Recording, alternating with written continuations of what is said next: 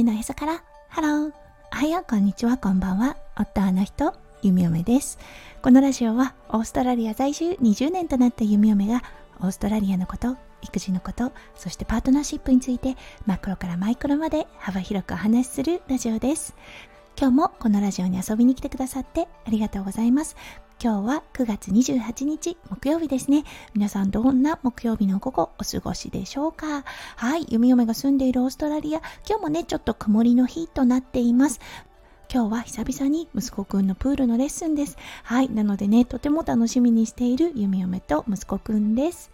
はい、それでは最初のコーナー、ネイティブってどう話す今日の オージー イングリッシュ。今日のワードは I can't wait です。はい、これだったんですが、もう本当に本当に楽しみな時に使うワードの一つで、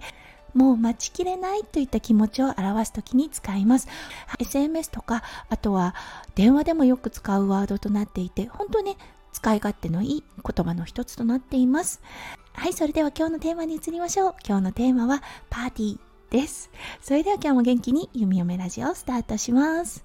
はい、昨日ね息子くん無事によんさいの誕生日を迎えることができました。はい、そしてね昨日は水曜日ということで、はい、夫翔ちゃんがね朝から晩までシドニーのねクリニックの方に出かけていました。はい、ということでね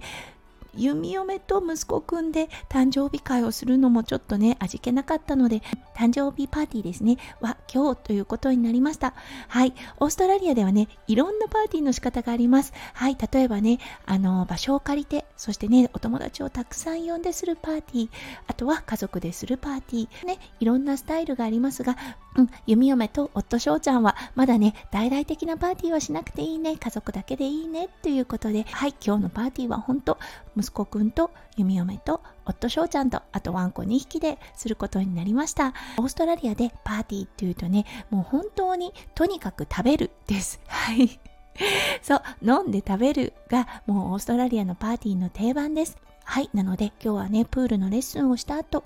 そう近くのね大型スーパーマーケットに行ってチーズプラッターを買ってきたり、はい、あとはフィンガーフードですねを買ってきて、うん、そしてね弓嫁がしなければいけないこと、これはねもうほんとケーキ作りです。そう、日本みたくね美味しいケーキがすぐ買えるというようなことがないオーストラリア。そう、オーストラリアでもねもちろんケーキは売っています。だけどねものすごく甘いんです。そしてね息子くん、うん、やはりあの甘さに慣れていないからなのか、あんまり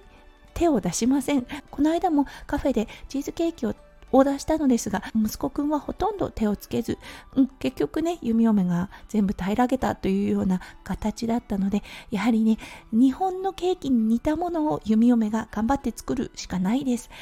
はい、ということで今日の午後ですね、弓嫁はケーキ作り、はい、そしてパーティーの準備をします。もうねバルーンであったり飾り付けであったり、たくさんあのショップに行けば買えます。そう、もう準備はしてあるので、それを作って息子くんのね誕生日祝いを飲んで食べて過ごしたいと思います。考えただけで今からワクワクしている弓嫁です。でもねやっぱり弓嫁は日本のショートケーキですね、バースデーケーキが恋しくてしょうがないです。本当に美味しいですよね。今回のねショートケーキうまくいくか分かりませんが、はい、とりあえず頑張って作ってみたいと思います。